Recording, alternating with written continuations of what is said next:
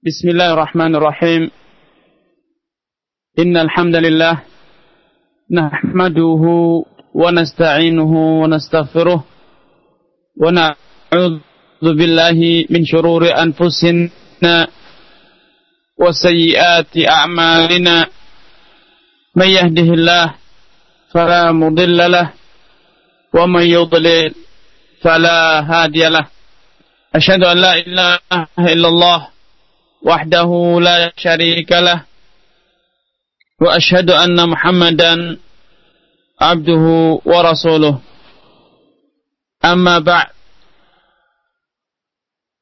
pendengar Radio Roja yang semoga senantiasa dirahmati Allah Subhanahu wa taala.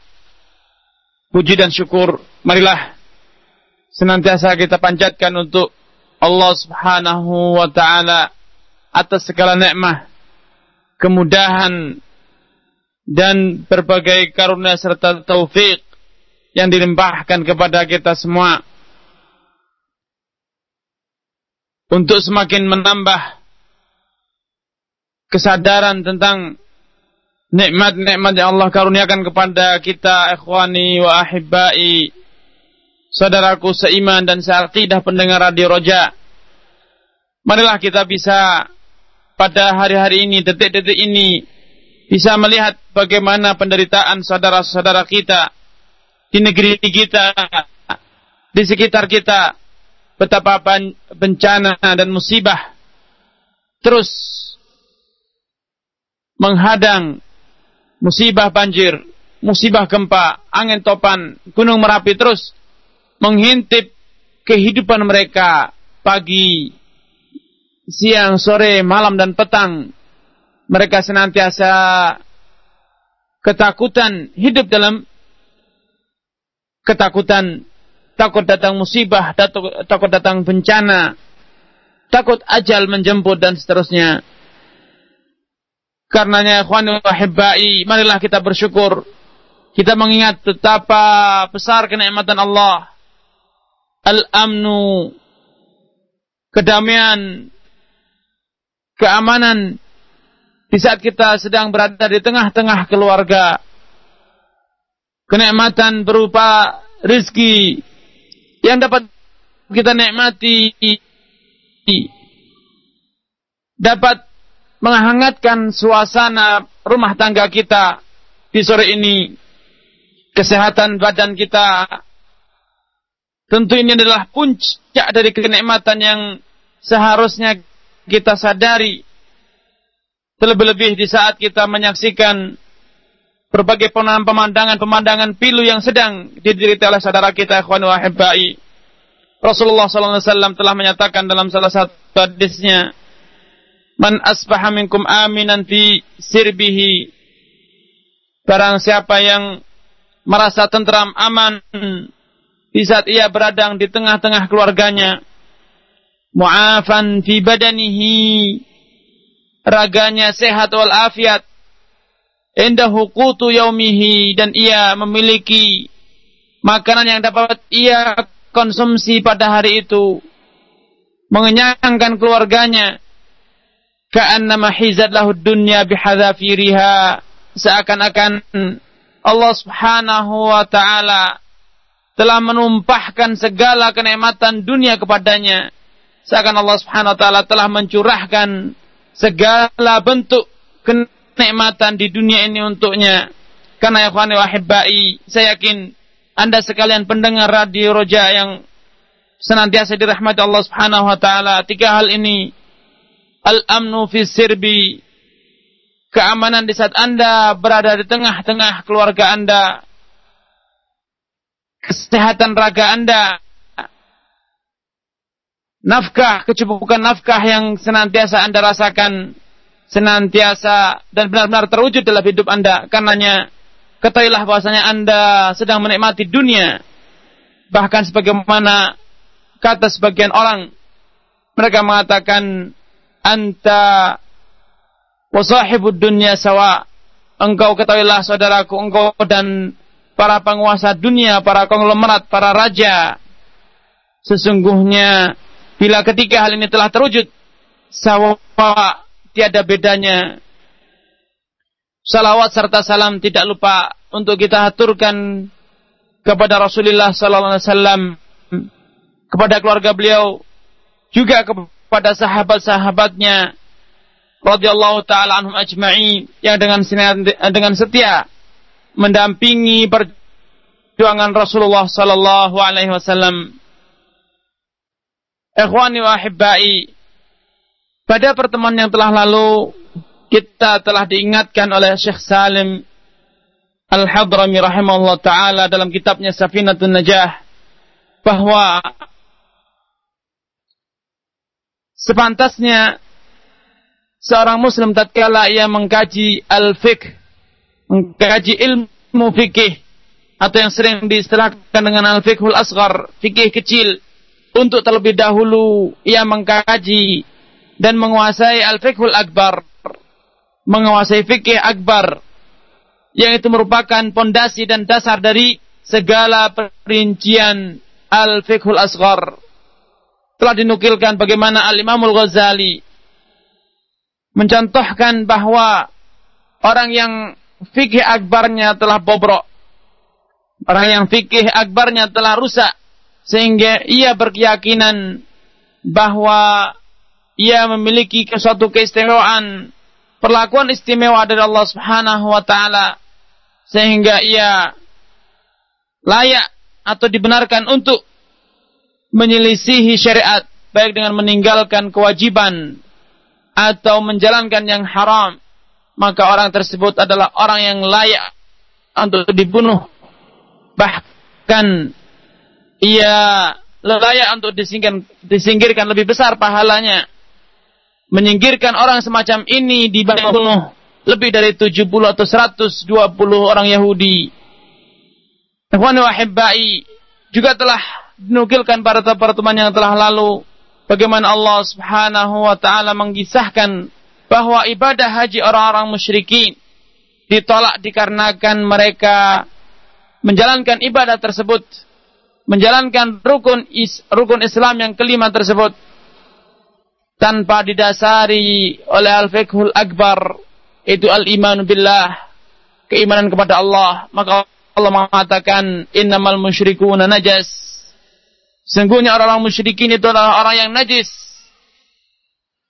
Fala yaqrabul masjidal haram ba'da amihim hadza maka tidak sepantasnya tidak layak bagi mereka untuk mendekat ke Masjidil Haram setelah tahun ini yaitu setelah tahun ke-8 Hijriah itu tahun diturunkannya surat Al-Bara'ah, surat At-Taubah ikhwani wa hibbai.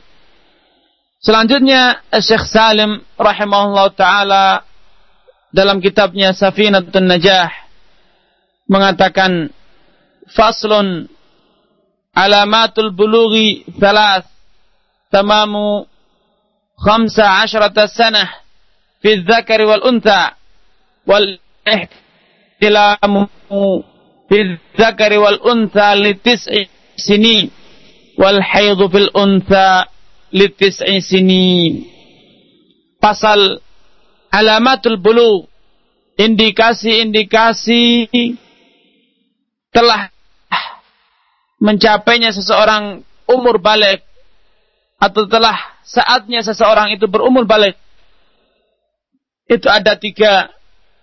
Dengan mendapatkan satu dari ketiga ini berarti anda telah berumur balik. Dengan demikian anda telah berkewajiban untuk menjalankan berbagai macam ibadah yang akan disebutkan di sini. Dimulai dari wudhu, dimulai dari taharah, salat, zakat, puasa, haji dan yang lainnya. Mengapa? Mungkin Anda bertanya, mengapa Syekh Salim rahimahullah taala memulai kitabnya dengan pembahasan alamat bulugh, indikasi-indikasi tercapainya umur balik.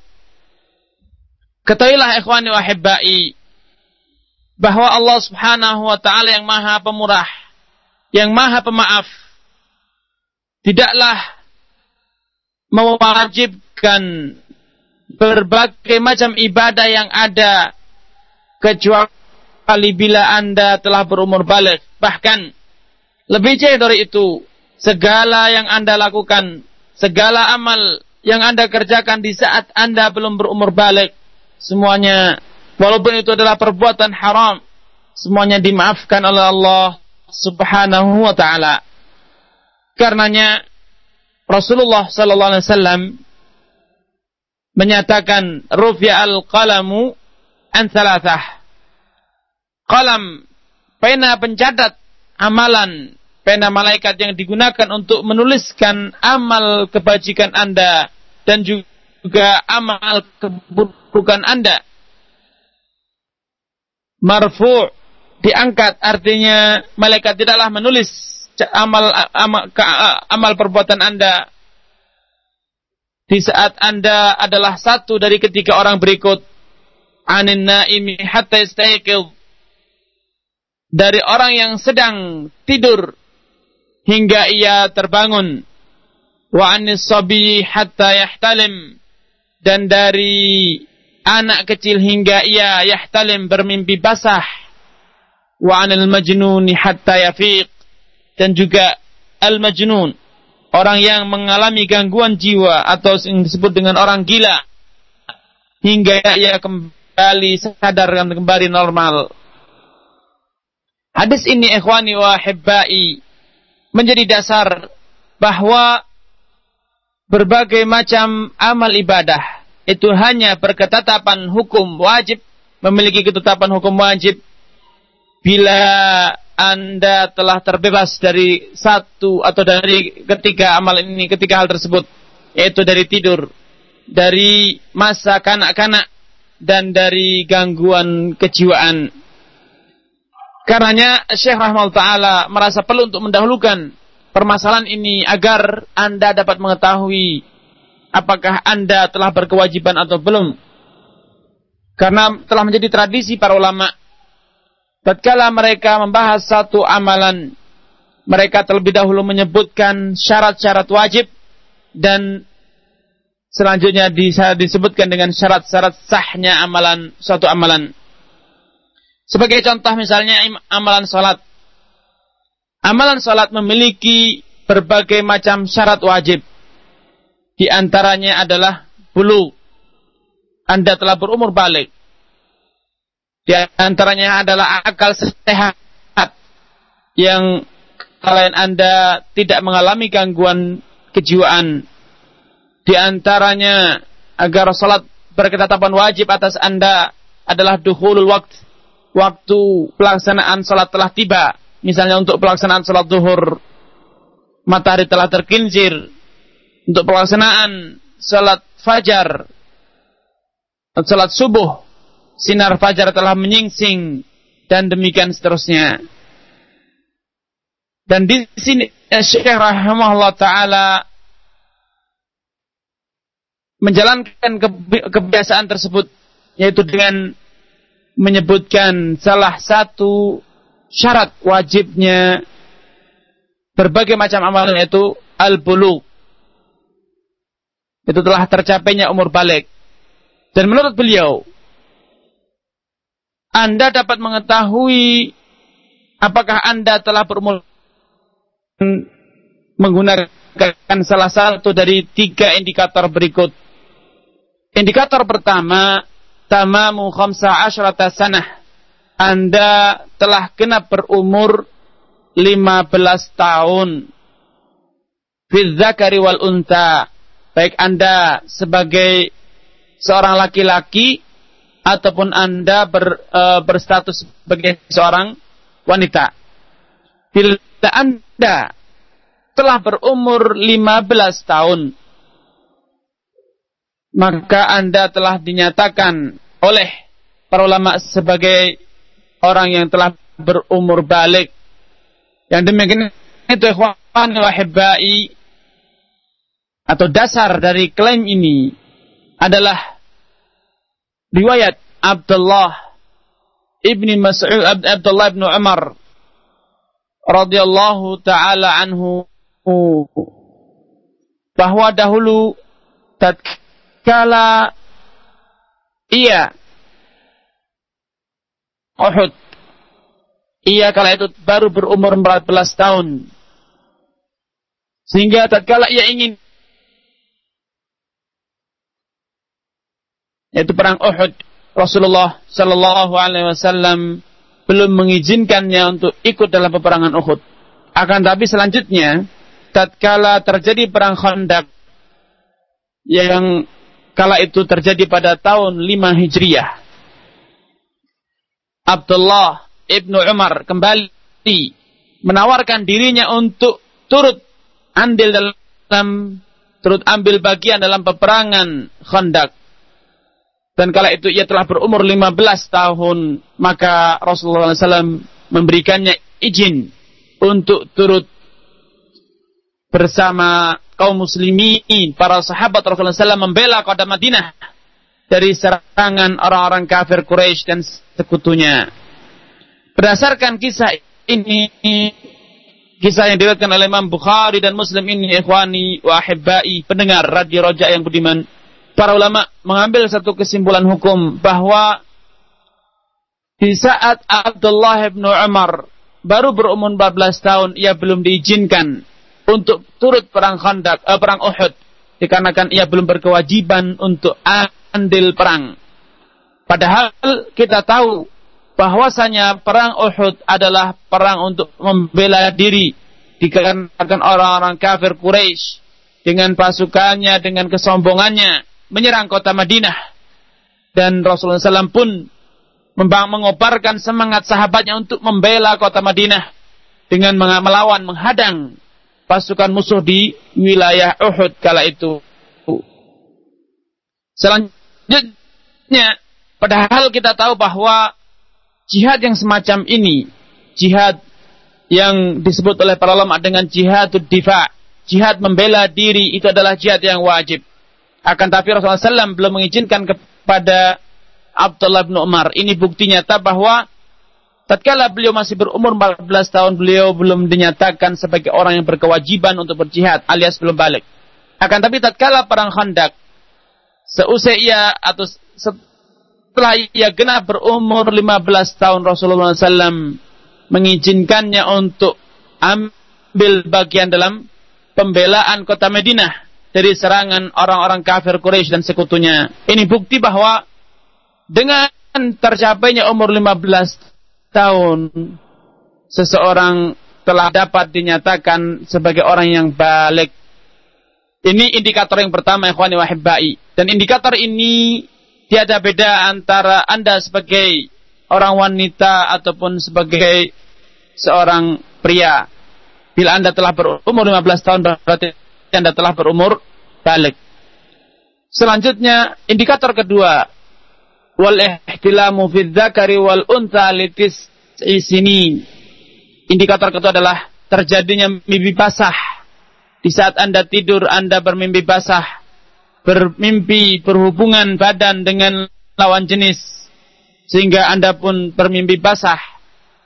Mengeluarkan air mani dari kemaluan di saat Anda tidur.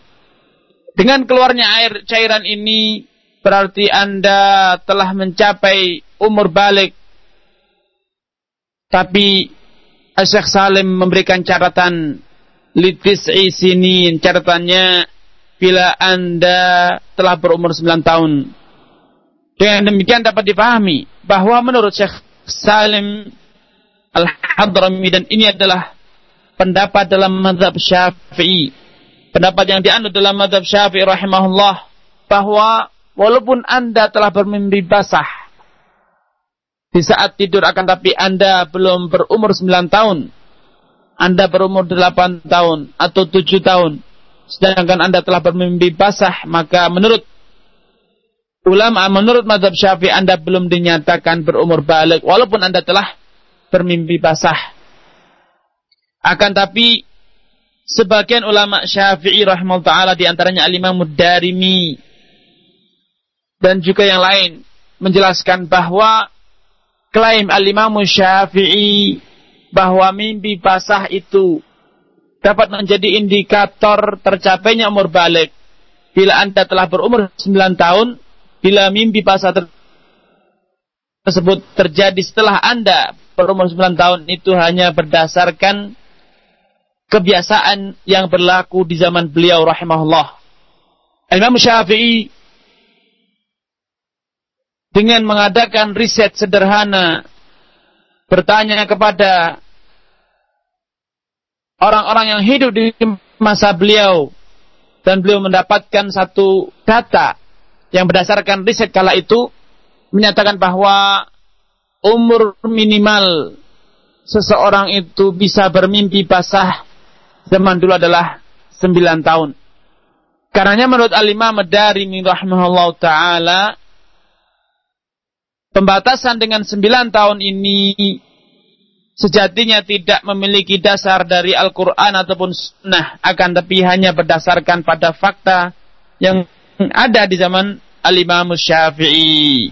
Bila demikian adanya, andai di zaman kita didapatkan atau terjadi perubahan yang mendasar sehingga anak-anak yang baru berumur 8 tahun atau 7 tahun telah bermimpi basah.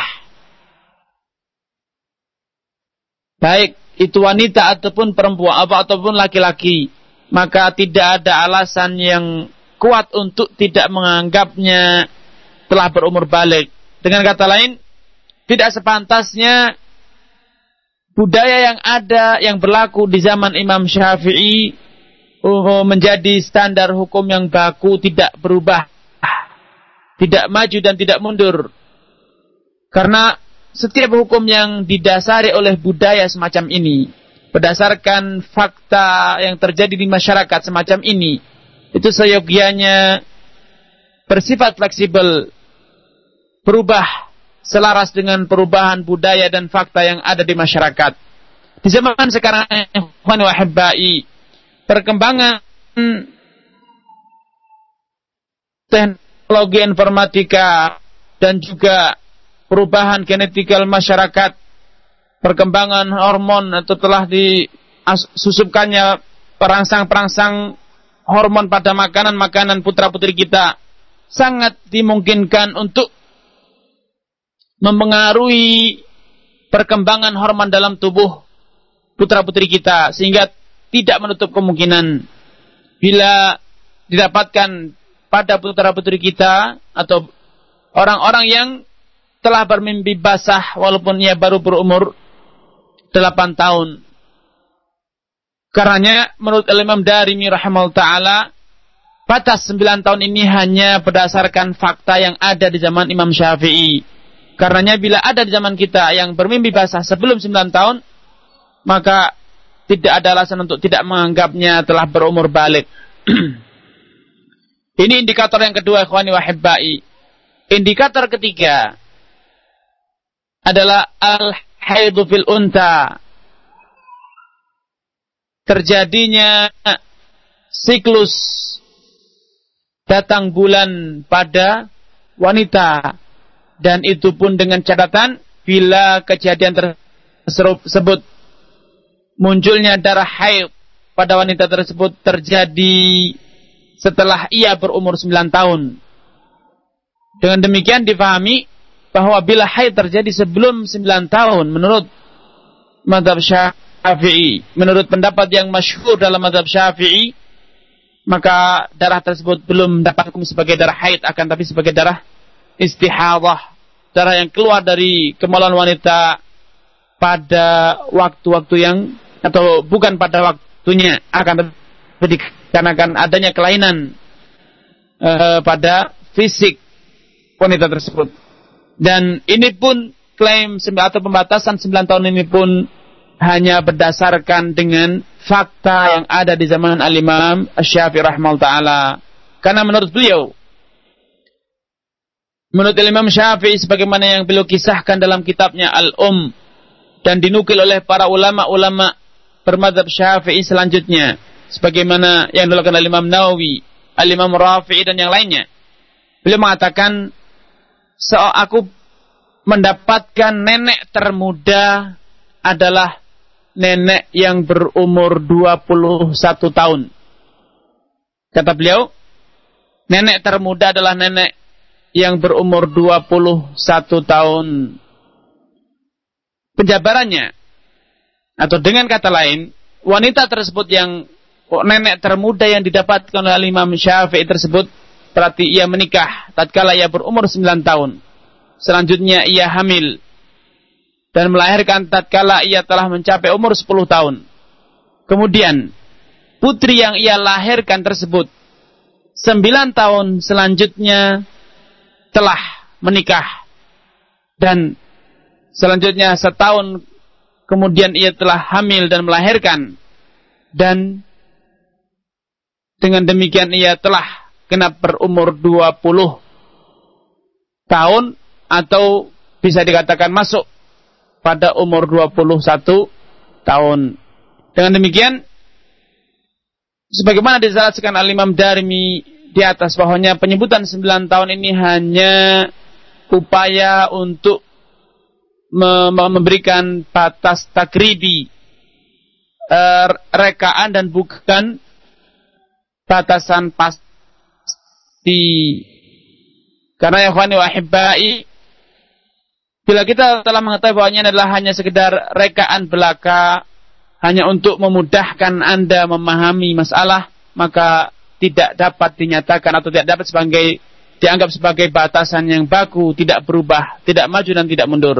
Karenanya seyogianya kita kaitkan batasan umur haid, batasan umur batasan minimal umur nifa apa namanya umur mimpi basah itu dikaitkan dengan fakta yang terjadi. Bila memang didapatkan perubahan-perubahan yang mendasar sehingga anak-anak yang berumur 8 tahun telah haid, telah mimpi basah, maka mereka berarti telah mencapai umur balik.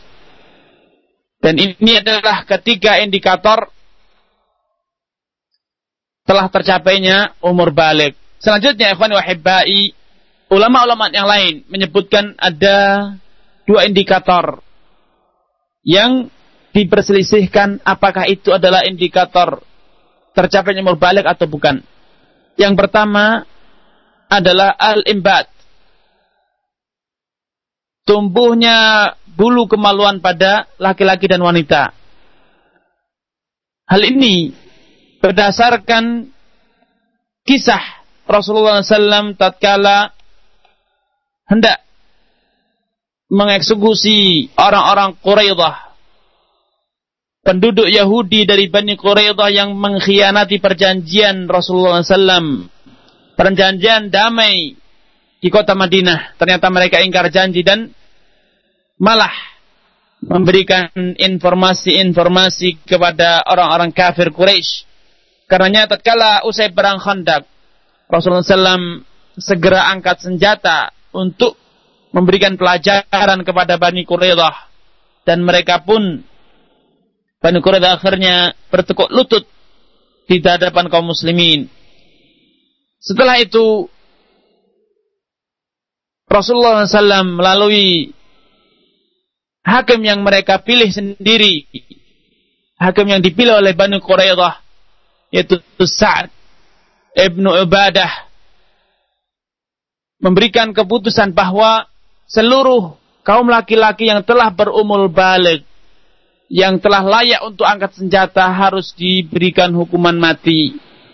Karenanya dahulu para sahabat tatkala hendak mengeksekusi seorang anak mereka mengetahui atau mengenali bahwasanya anak tersebut telah berumur balik, telah tiba saatnya untuk angkat senjata adalah dengan meraba apakah ia telah tumbuh di sekitar kemaluannya telah tumbuh bulu yang kasar yaitu bulu kemaluan atau belum. Bila telah tumbuh maka ia dieksekusi dan bila belum ia di, diperbudak dan tidak dieksekusi, tidak dibunuh. Para ulama atau sebagian orang mengatakan bahwa tumbuhnya rambut kasar di sekitar kemaluan ini dapat menjadi indikator keempat dari tercapainya masa atau umur balik. Hanya saja sebagian ulama lain mengatakan itu bukan indikator kuat. Itu hanya pertanda telah tercapainya atau telah terjadinya al-ihtilam, mimpi basah. Karena biasanya orang yang telah tumbuh bulu di sekitar kemaluannya biasanya telah terlebih dahulu bermimpi basah.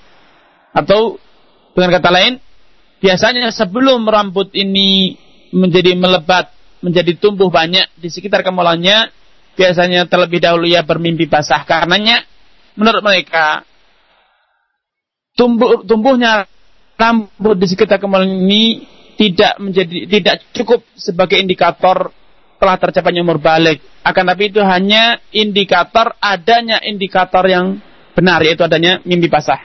Itu hanya pertanda bahwasanya seseorang itu telah mimpi basah. Akan tapi kapan sejatinya ia telah mencapai umur balik? Sejatinya adalah jauh-jauh hari sebelum tumbuhnya bulu tersebut.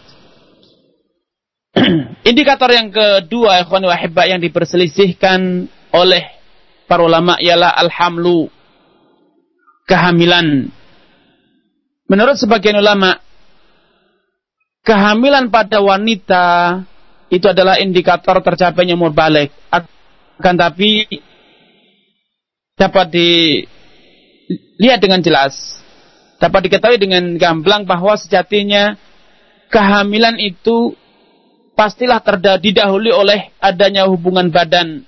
Dan hubungan badan tersebut biasanya disertai dengan adanya atau keluarnya almani dari e, wanita tersebut. Dengan demikian sejatinya yang menjadi pertanda tercapainya umur balik itu bukanlah kehamilan wanita tersebut akan tetapi ia telah apa namanya mengeluarkan air mani atau telah berhubungan badan yang menunjukkan ia telah melakukan atau telah e, terjadi pada dirinya kejadian ini yaitu keluarnya cairan air mani pada wanita tersebut. Karenanya ikhwan wahibai dikarenakan dua hal tersebut yaitu tumbuhnya rambut sekitar kemaluan dan kehamilan tidak cukup sebagai indikator tercapainya umur balik.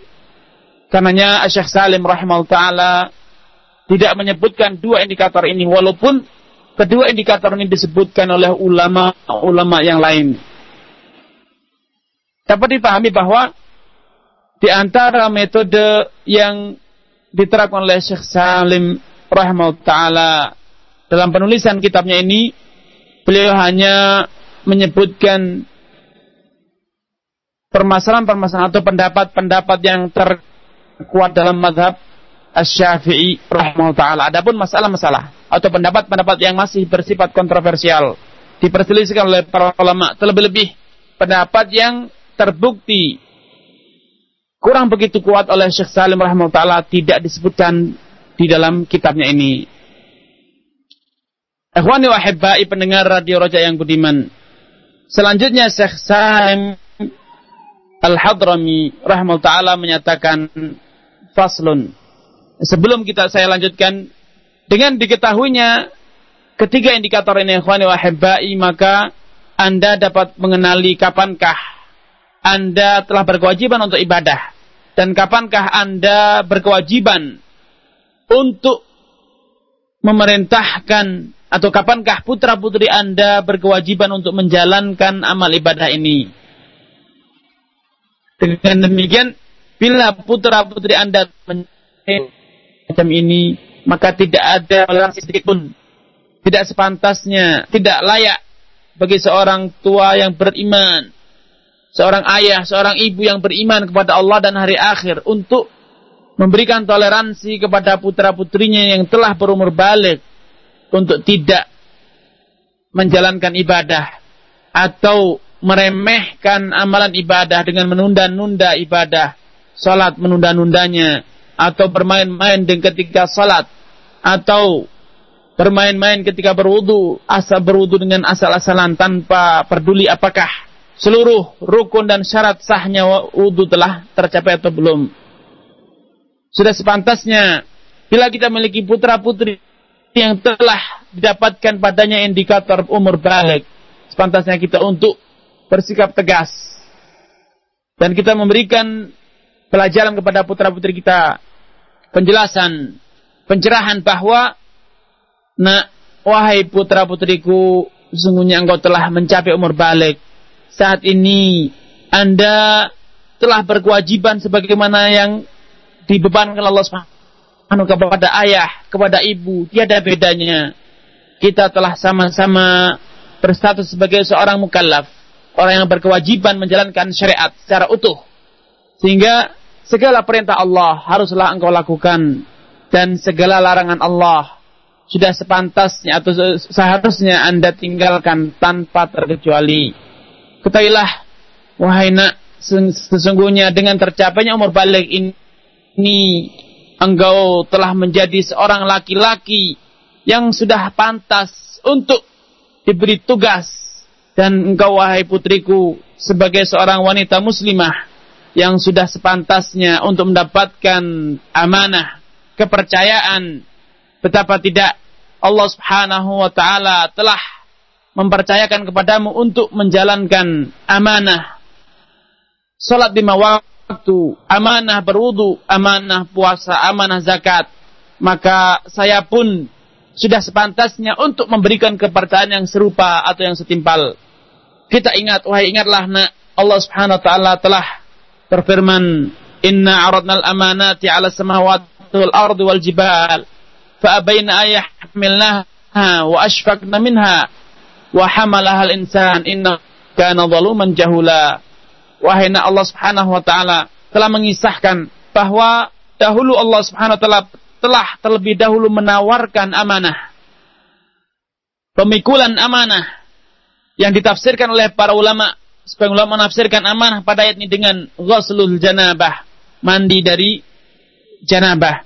Ada yang mengatakan bahwasanya amanah di sini adalah wudu. Ada yang mengatakan amanah di sini adalah sairu syara'il Islam, seluruh syarat Islam. Dan itulah yang tepat sejatinya. Amanah yang Allah tawarkan kepada langit, kepada gunung, kepada bumi. Dan mereka semuanya merasa ketakutan untuk memikul amanah ini adalah menjalankan syarat Allah secara utuh. Dan ternyata Allah mengatakan wa hamalahal insan. Ayah kita Nabi Adam dan juga kita telah mengikrarkan siap untuk memikul amanah ini, menjalankan syarat Allah Subhanahu wa taala ini yang langit, bumi, gunung merasa takut untuk memikulnya akan tapi kita telah berikrar di hadapan Allah Subhanahu wa taala zaman dahulu. Pertama kali Allah Subhanahu wa taala menciptakan Nabi Adam ayah kita dan kita dikeluarkan dari tulang rusuk Nabi Adam. Dan kita ditanya diikrar diberikan ikrar alastu bi rabbikum? Bukankah aku Tuhan kalian? Qalu bala. Dan kita telah berikrar benar wahai Tuhanku. Engkau adalah Tuhanku engkau adalah Rabbku. Dan kala itu Allah Subhanahu wa taala telah memikulkan kepada kita amanah. Ketahuilah nak bahwasanya saat inilah engkau mulai menjalankan amanah yang Allah pikulkan kepada kita.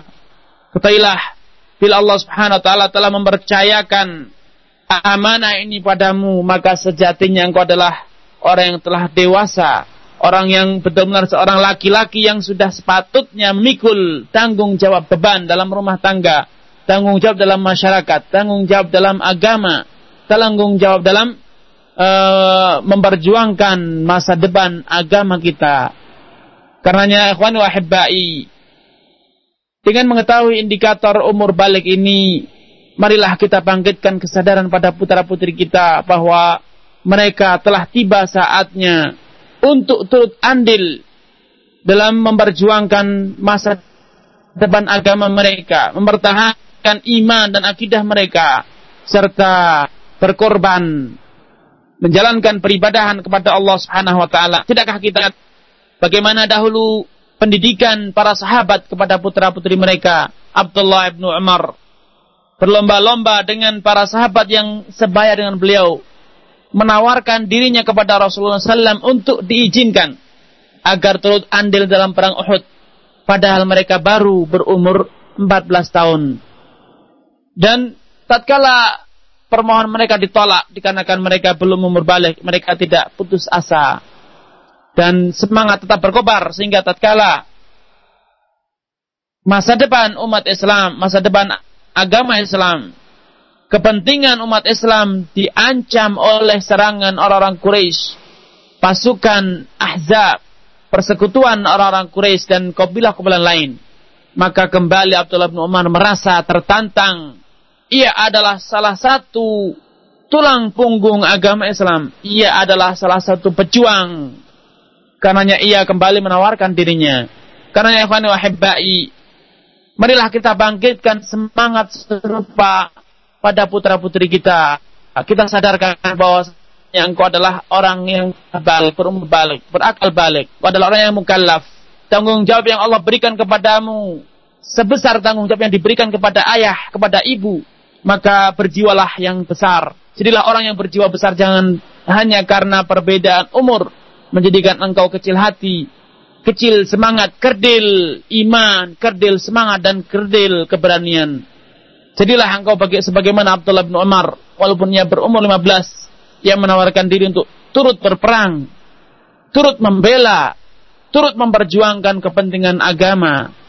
Karenanya sebaliknya sebagai orang tua jangan janganlah Anda menganggap putra-putri Anda ini terus menerus menjadi anak yang masih kecil. Karena anggapan semacam ini, engkau masih kecil, engkau kan baru umur 15, engkau kan baru SMP.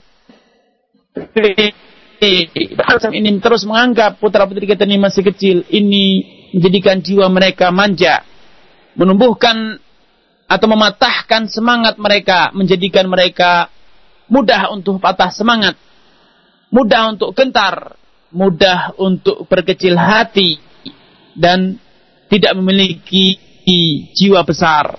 Karenanya bangkitkanlah, biarkanlah semangat dan jiwa patriotik pada putra-putri Anda tumbuh kembang sehingga katakan kepada mereka, "Nak, sekarang engkau telah seperti ayah. Sekarang engkau telah seperti ibu. Seluruh tanggung jawab yang ibu pikul telah Allah bebankan kepadamu secara utuh tanpa terkecuali, tanpa terkurang sedikit pun dan seluruh tanggung jawab sebagai seorang muslim yang Allah berikan kepada ayah telah Allah berikan kepadamu saat ini, hari ini wahai putraku. Dengan demikian putra-putri kita akan menjadi putra-putri yang berjiwa besar, bermental baja dan memiliki kejiwaan yang besar, menjadi orang-orang yang berjiwa besar dan memiliki tanggung jawab besar. Ini ikhwan wahibba ini penting bagi kita untuk kita sadari sehingga putra-putra kita benar-benar menjadi tulang punggung agama kita, masyarakat kita ke depan dengan telah tercapainya umur balik kita berarti telah memposisikan putra-putri kita seperti kita dan bahkan mungkin lebih dengan semangat muda, dengan tenaga yang lebih, uh, lebih kuat dibanding kita, mungkin menjadikan putra-putri kita lebih pandai, lebih lihai dalam mengukirkan sejarah-sejarah emas, karya-karya gemilang dalam memperjuangkan ibadah uh, agama mereka, dalam menjalankan ketaatan kepada Allah Subhanahu wa taala. Ini ikhwani wa hibbai uh, saya rasa apa yang uh, disampaikan pada kesempatan ini cukup untuk uh, sesi sore ini dikarenakan keterbatasan waktu dan semoga apa yang disampaikan bermanfaat bagi kita semuanya. Dengan demikian kita dapat mengenali kapan putra-putri kita telah sejajar dengan kita dan kapan putra-putri kita belum memiliki tanggung jawab dan kewajiban yang sebesar yang kita pikul. Dengan demikian saya berbesar harap memiliki harapan yang cukup besar kepada pendengar sekalian bahwa putra-putri saudaraku seiman seakidah pendengar Radio Rojak yang budiman ke depan adalah tulang punggung bangsa negara, tumpuan harapan agama dan tumpuan harapan bagi tercapainya kejayaan masa-masa tercapainya kembali masa-masa keemasan umat Islam di mana dinul Islam menjadi din yang benar-benar sebagai standar kehidupan, sebagai undang-undang kehidupan yang dianut oleh umat manusia, oleh bahkan oleh umat dunia. Ini yang harapan saya, semoga Allah Subhanahu wa taala tidak mengecewakan harapan besar saya dan juga saya yakin ini juga harapan saudara-saudara sekalian. Wallahu taala a'lam. Nah, Ustaz, demikianlah para pendengar materi yang telah disampaikan oleh guru kita Ustaz Muhammad Arifin Badri Hafirullah Ta'ala pada kesempatan di sore hari ini yang beliau telah membahas tentang pembahasan kitab Safinat Najah dan selanjutnya kami ajak Anda semua untuk bersoal jawab dengan beliau untuk bertanya kepada beliau dalam rangka untuk memperdalam materi di sore hari ini.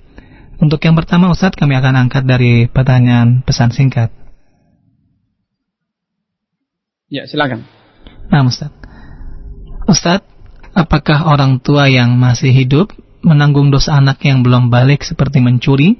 Dan bagaimana jika orang tua sudah meninggal tapi tidak mengajarkan kebaikan sehingga anak sehingga anak tersebut mengerjakan dosa dan maksiat? Apakah orang tua juga ikut menanggung dosa? Jazakallahu khairan dari pendengar kita di Bogor. Silakan Ustaz. Ya.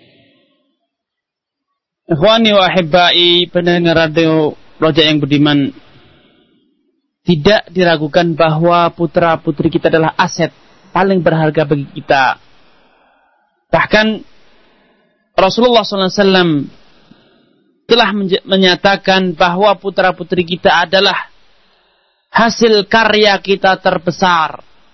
Baik putra-putra kita ini adalah orang yang saleh ataupun putra-putri kita adalah orang yang taleh, orang yang jahat ataupun yang tidak saleh. Sehingga bila putra-putri kita adalah orang yang saleh, maka itu adalah karya terbesar kita dalam hidup ini.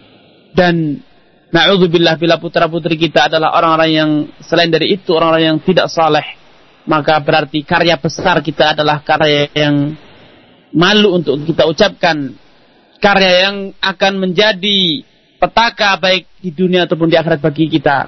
Rasulullah menyatakan anta wa ma anta uh,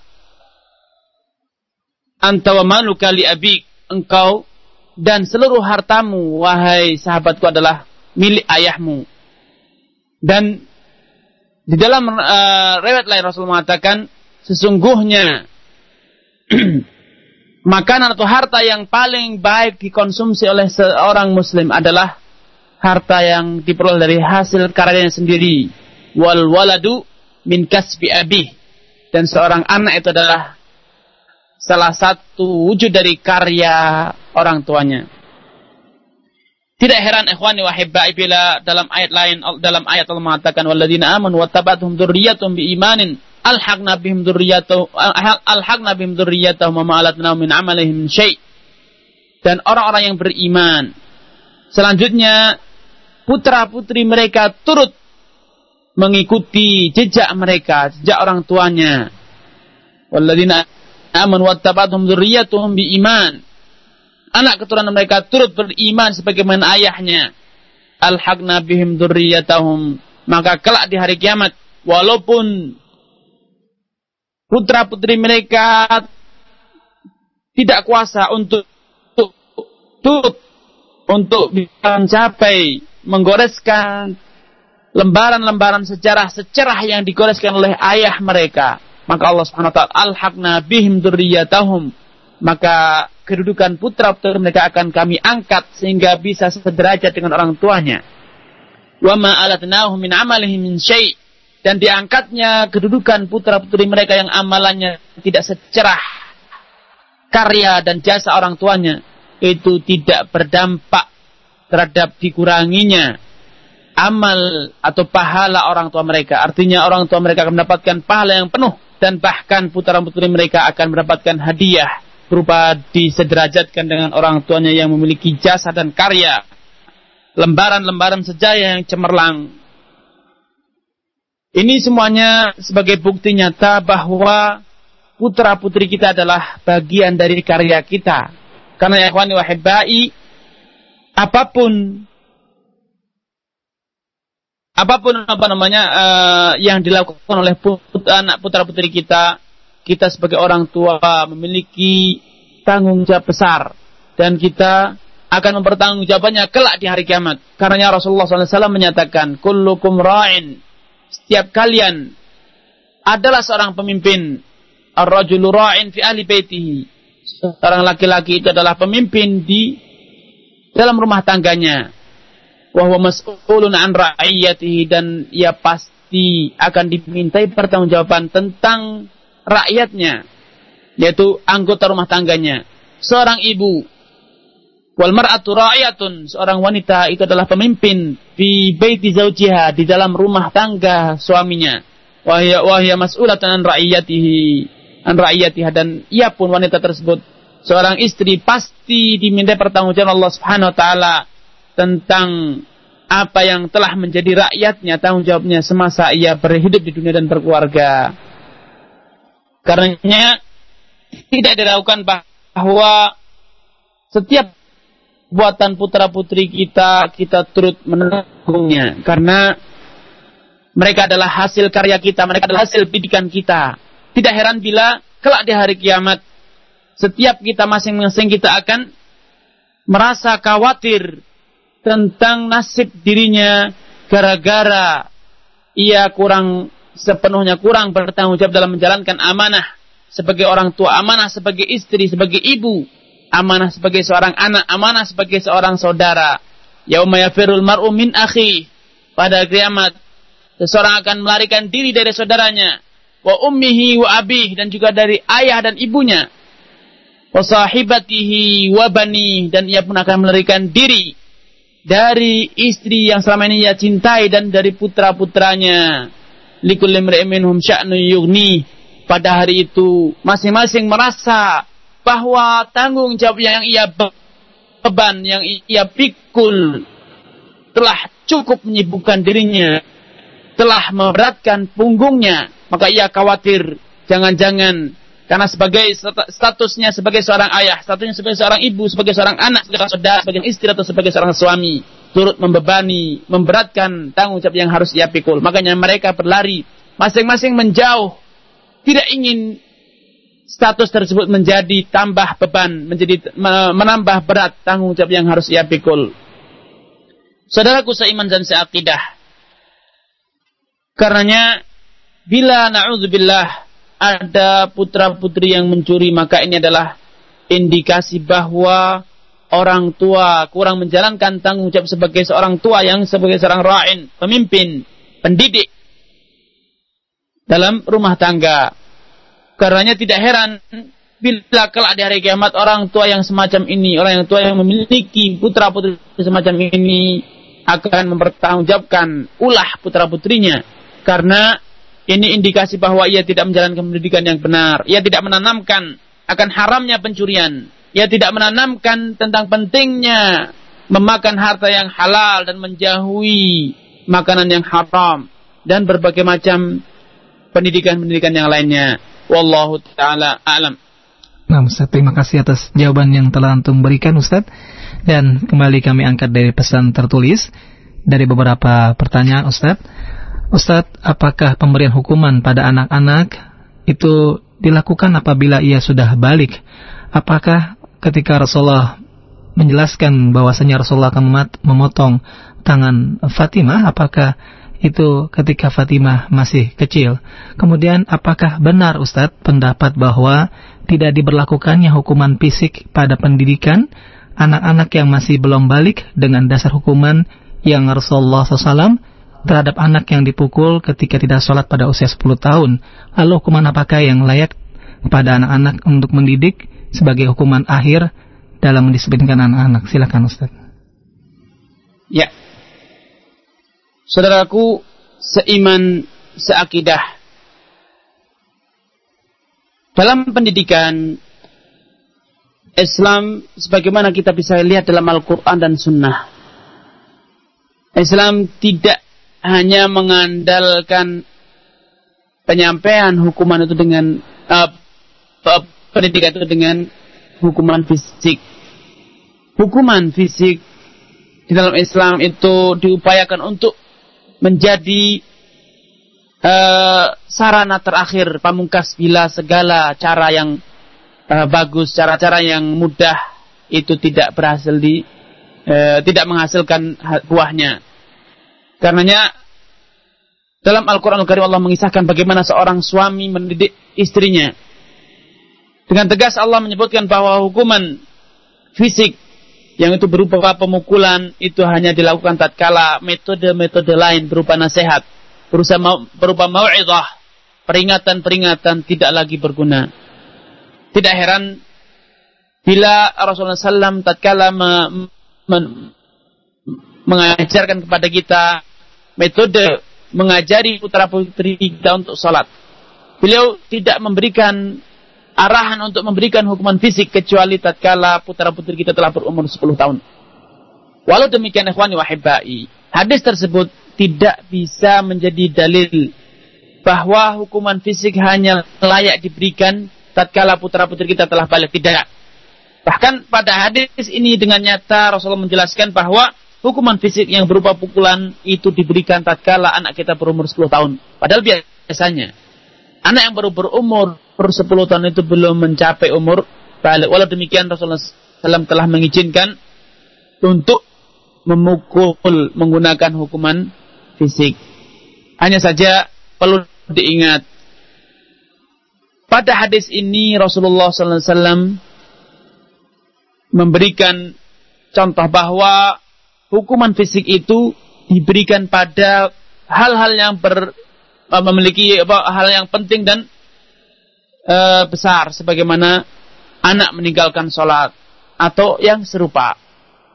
Adapun yang amalan-amalan yang di bawah sholat e, kedudukannya di bawah sholat maka seyogianya tidak mudah-mudah kita menggunakan hukuman fisik.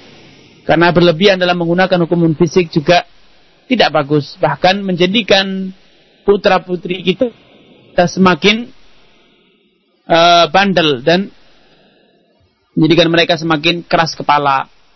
Karenanya jangan ekstrim dalam memberikan hukuman fisik dan juga jangan ekstrim dalam menjauhkan diri dari hukuman fisik. Hukuman fisik itu adalah metode yang diajarkan dalam Al-Quran, dalam Sunnah.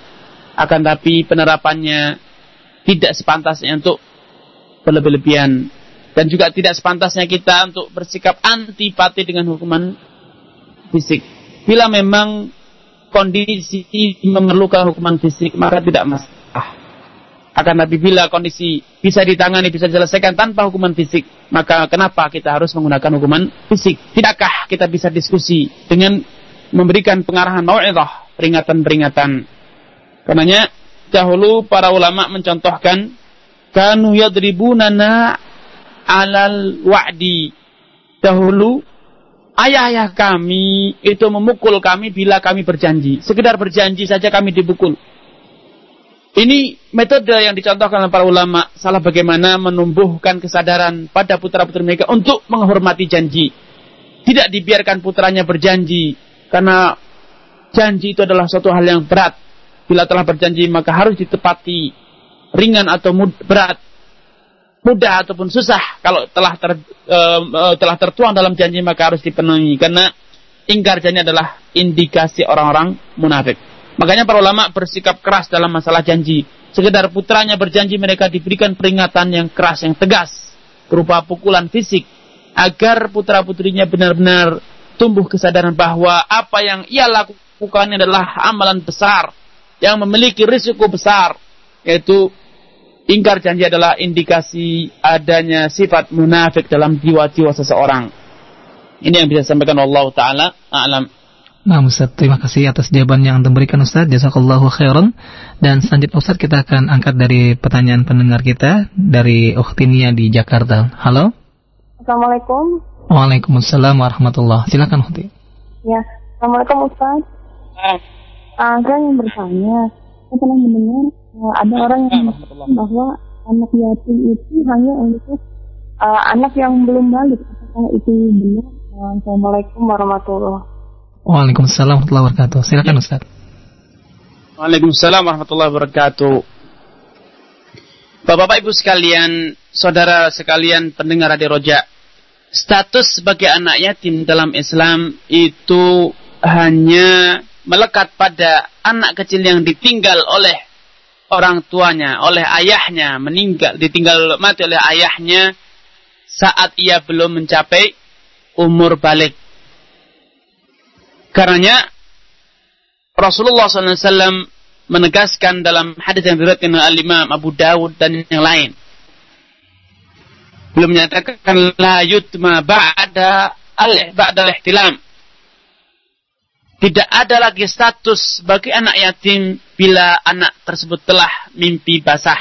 Karenanya saat telah berumur balik yaitu dengan salah satu indikator di atas yang telah dijelaskan, maka status sebagai anak yatim itu telah sirna secara otomatis. Karenanya seperti saya katakan mungkin kita merasakan baru berumur 15 tahun itu masih kecil, belum dewasa, belum berakal yang apa namanya sempurna, masih mudah dibodohi, ditubuh. Ini semua terjadi saudaraku sekalian adalah dampak dari pendidikan yang kita lakukan. Kita tidak pernah melatih putra-putri kita untuk berjiwa besar, memikul tanggung jawab, memikul amanah. Kita tidak didik mereka sejak dini. Kita mulai mendidik mereka setelah mereka jauh dewasa, telah berumur 12 tahun, telah berumur 25 tahun bahkan. Baru kita sadarkan bahwa mereka telah dewasa, telah lulus SMA, baru diingatkan bahwa engkau sekarang sudah dewasa, sudah besar. Ayah dan ibu sudah memberikan kepercayaan sekarang karena kamu sudah dewasa. Telat sekali ikhwan ahibbai. Makanya dalam Al-Qur'anul Karim Allah menjelaskan bahwa orang yang telah berumur balik sudah sepantasnya untuk diberi kepercayaan untuk mengurus harta kekayaannya sendiri. Wa in anastu minhum rushdan fadfa'u ilaihim amwalahum bila kalian uh, Allah mengatakan wabtalul yatama hatta idza balagun nikah dan ujilah latihlah anak-anak yatim hingga untuk memikul amanah, memikul tanggung jawab hingga kala ia telah sampai pada umur nikah yaitu umur balik. Fa in anastu minhum rusda dan bila ia engkau telah merasakan bahwasanya mereka itu layak untuk diberi kepercayaan. Pandai mengurus hartanya, fadfa'u ilaihim amwalahum, maka segera berikan serahkan harta warisan yang mereka miliki. Uh, pendengar radio Rojak yang budiman, dari ayat-ayat tersebut, dari eh, fakta-fakta uh, tersebut dapat kita ketahui bahwa seseorang yang telah berumur balik itu seyogyanya, idealnya telah mampu mengurus dirinya sendiri dengan utuh, dengan sepenuhnya. Bahkan sebagaimana yang dicontohkan oleh Abdullah bin Umar dan yang lainnya, mereka sudah sepantasnya turut berjihad dalam berperang, memikul senjata untuk mengusir dan menghalau musuh. Bahkan Abdullah bin Amr bin Al-As yang tidak jauh dari Abdullah bin Umar umurnya telah mendapatkan kepercayaan dari Rasulullah SAW untuk mempersiapkan pasukan perang. Padahal beliau masih kecil, belum baru saja mencapai umur balik. Paling-paling berumur 17 atau 18 tahun, 18 tahun. Akan tapi beliau telah mendapatkan amanah yang begitu besar mengurus persiapan pasukan perang, perlengkapan pasukan perang.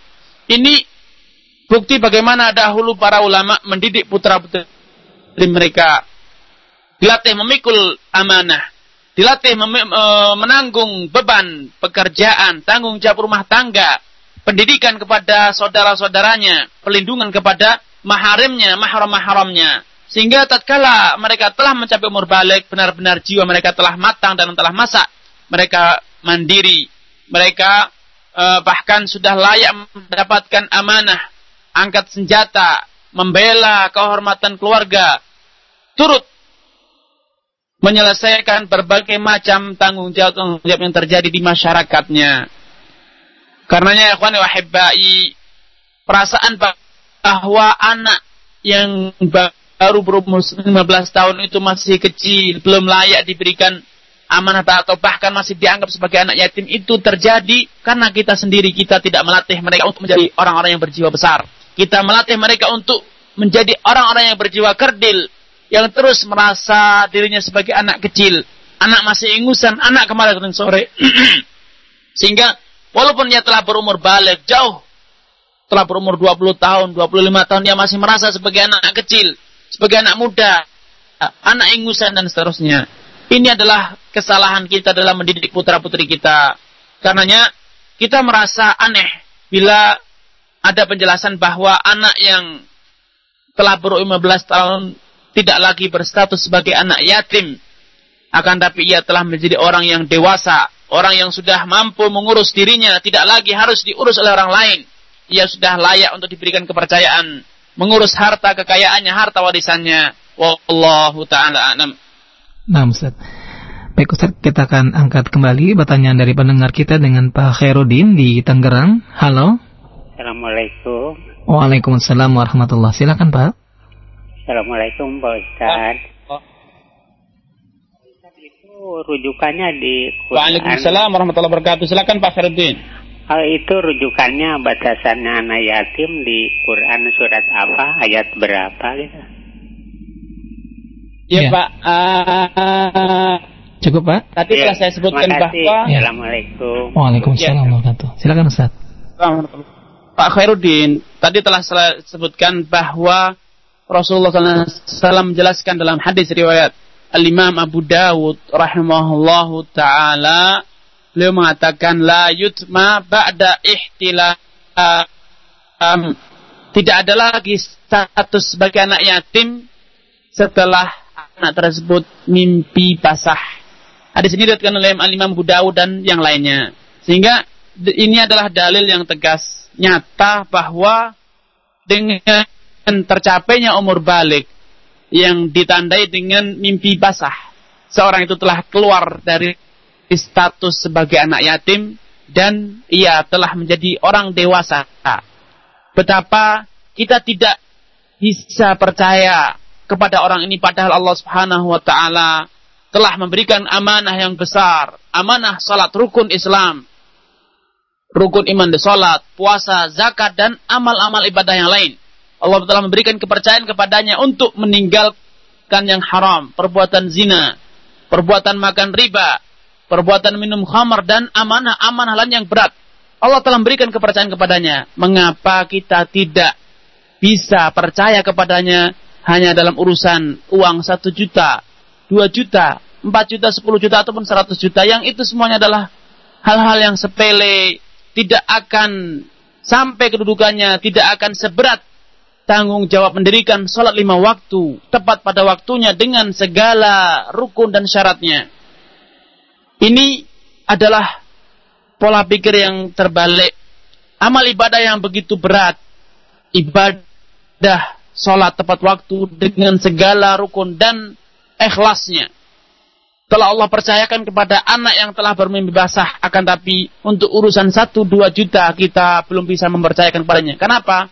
Ini seperti saya katakan, adanya salah asuh. Kita terus menganggap putra-putri kita anak yang kecil, anak yang belum dewasa, anak yang belum matang pola pikirnya, anak yang masih ingusan dan seterusnya. Akankah kita ber beranggapan bahwa untuk urusan harta benda, urusan pekerjaan, anak ini belum layak. Ataukah kita beranggapan bahwa urusan pekerjaan, urusan mengurus diri, itu lebih penting, lebih berat dibanding urusan sholat, urusan ikhlas, urusan sunnah Rasulullah SAW. Tentu ini adalah pola pikir yang tidak tepat. Karenanya, bila sebagai seorang muslim, kita lihat bagaimana dahulu para sahabat tatkala hendak memilih seorang khalifah sepeninggal Rasulullah SAW. Ali ibn Abi Talib mengisahkan, "Fakhtarna lidunyana man radhiyahu Rasulullah SAW li akhiratina." Kami memilih menjatuhkan pilihan kita kepada orang yang uh, menjatuhkan pilihan kita untuk mengurus urusan dunia kita kepada orang yang telah Rasulullah SAW ridhoi, telah Rasulullah SAW tunjuk, telah Rasulullah pilih untuk mengurus urusan agama kita, yaitu menjadi salat, memimpin salat kaum muslimin di saat Rasulullah SAW menderita sakit. Demikianlah dahulu pola pikir para sahabat. Mereka merasa bahwa tanggung jawab salat, tanggung jawab amanah, salat amanah, ibadah kepada Allah itu lebih besar. Sehingga bila putra-putri kita telah mampu mengerjakannya dengan baik, kita berhasil mendidik putra putri kita untuk beribadah kepada Allah dengan sempurna, ikhlasnya, tahu apa namanya, khusyuknya, syarat-syaratnya, rukun-rukunnya, berarti ini putra putri kita adalah orang yang telah dewasa, mandiri, dan layak untuk memikul amanah-amanah yang jauh lebih ringan, lebih sepele dibanding amalan ibadah tersebut, yaitu dalam urusan dunia. Ini contoh teladan dari Amirul Mukminin Ali bin Abi Thalib, pola pikir salafun saleh, mereka menimbang urusan dunia dengan urusan agama. Bila untuk urusan agama Rasulullah SAW ridho Abu Bakar sebagai pemimpin, maka tidak ada alasan bagi kita untuk tidak ridho, tidak rela. Bila Abu Bakar sebagai pemimpin, penanggung jawab urusan dunia kita. Bila kita telah ridho, telah puas dengan ibadah putra putri kita, kita merasa ibadah putra putri kita telah sah, telah sempurna, maka tidak ada alasan bagi kita untuk tidak memberikan kepercayaan kepada mereka dalam urusan dunia. Wallahu taala a'lam. Nah, Ustaz. Apakah masih bisa dilanjutkan dengan sesi soal jawab Ustaz dan apakah masih ada waktu? Uh, waktu sholat maghrib di Jember dah mendekati. Jadi saya kira ini sudah cukup Nah, Ustaz. Dan insya Allah dilanjutkan pada pertemuan yang akan datang. Nah, Ustaz. Nah, Ustaz. Kalau demikian, sebagai akhir penutup di sore hari ini, mungkin ada yang antum ingin sampaikan, Ustaz? Silakan, Ustaz. Ikhwani wa ahibbai, pendengar radio Rojak yang Budiman. Apa yang telah dijelaskan di atas dari keterangan para ulama tentang indikator-indikator tercapainya umur balik. Bila selama ini kita anggap itu hanya berkaitan dengan kewajiban atau syarat sahnya suatu amal ibadah, maka sudah sepantasnya saat ini kita merubah persepsi yang uh, cepat atau persepsi yang pendek, pola pikir yang sudut pandang yang sempit ini, ikhwan wahibai. Marilah kita luaskan sudut pandang kita. Kita bukan hanya menunggu datangnya umur-umur balik pada putra putri kita, akan tetapi kita juga harus mempersiapkan agar tatkala umur balik ini telah tercapai, putra-putri kita benar-benar menjadi orang yang layak untuk memikul amanah, menjalankan tugas, bahkan sebagaimana yang dicontohkan oleh Rasulullah SAW dengan para sahabatnya, Abdullah bin Umar, sekedar ia berumur 15 tahun, ia telah diberikan kepercayaan andil membela bangsa dan negara, membela agama, turut berjihad di jalan Allah Subhanahu wa taala. Saya yakin memiliki kepercayaan yang besar kepada saudara seiman dan seakidah pendengar radio Wujud yang budiman bahwa Anda pun layak dan Anda pun mampu untuk bisa mendidik putra-putri Anda sehingga tak kala mereka mencapai umur balik putra-putri Anda benar-benar menjadi orang yang penuh tanggung jawab, orang yang berjiwa baja, berjiwa besar, sebagai calon pemimpin masa depan dan calon-calon penoreh, penoreh sejarah emas umat Islam di masa depan. Wallahu taala a'lam. Assalamualaikum warahmatullahi wabarakatuh.